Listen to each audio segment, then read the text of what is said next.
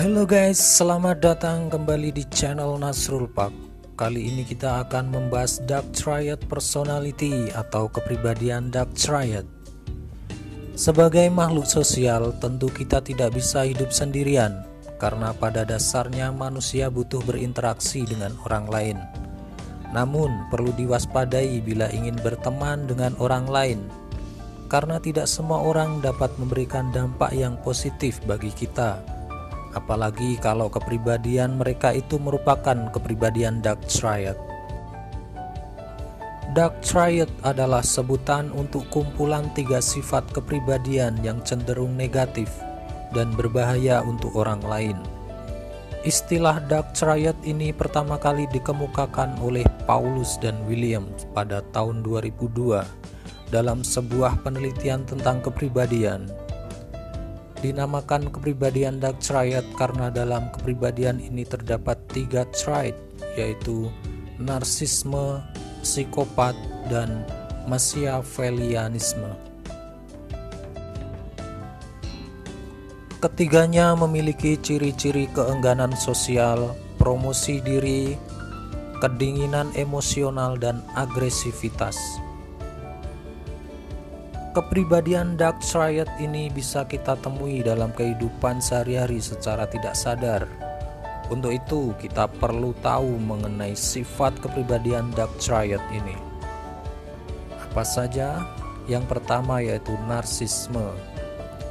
Dikutip dari Psikologi Today, narsisme ditandai dengan ciri terlalu mengagungkan diri sendiri, egois, kecenderungan untuk memanipulasi orang lain, dan ketidakmampuan untuk melihat dunia dari pandangan orang lain.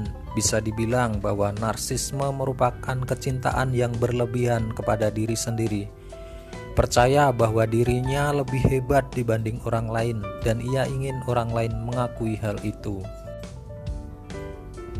Mereka tidak segan-segan melakukan kecurangan untuk mendapatkan apa yang mereka inginkan, narsistik biasanya menggunakan teknik gaslighting untuk mengontrol orang lain, yaitu sebuah teknik penyiksaan psikologis dalam hubungan antar orang, melemahkan percaya diri korban dan membuat mereka mempertanyakan ingatan, sudut pandang dan kewarasan mereka. Hal ini bisa berbahaya bagi kesehatan psikologi seseorang. Apabila menjadi pasangan hidup, narsistik akan bersikap posesif agresif saat dikritik, serta berbohong dan sangat mengontrol. Menjalani hubungan dengan seorang narsistik hanya akan membuat kita terjebak dalam toxic relationship. Yang kedua adalah psikopat.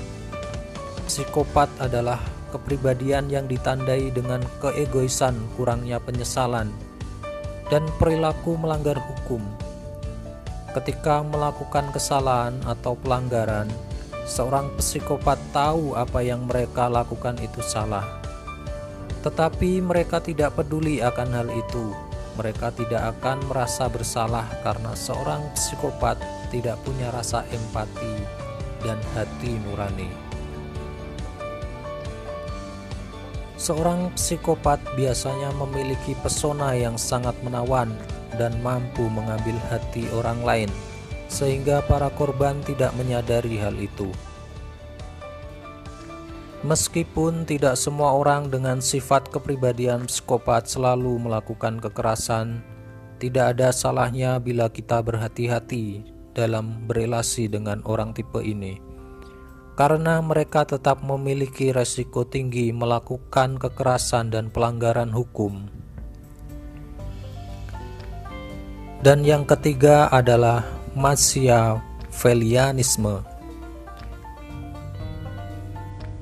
Machiavellianisme adalah manipulasi dan eksploitasi terhadap orang lain untuk mendapatkan kontrol orang tersebut mereka memiliki pandangan sinis pada moralitas seseorang dan menganggap bahwa orang-orang yang patuh terhadap nilai-nilai moral semata-mata karena mereka tidak cukup pintar.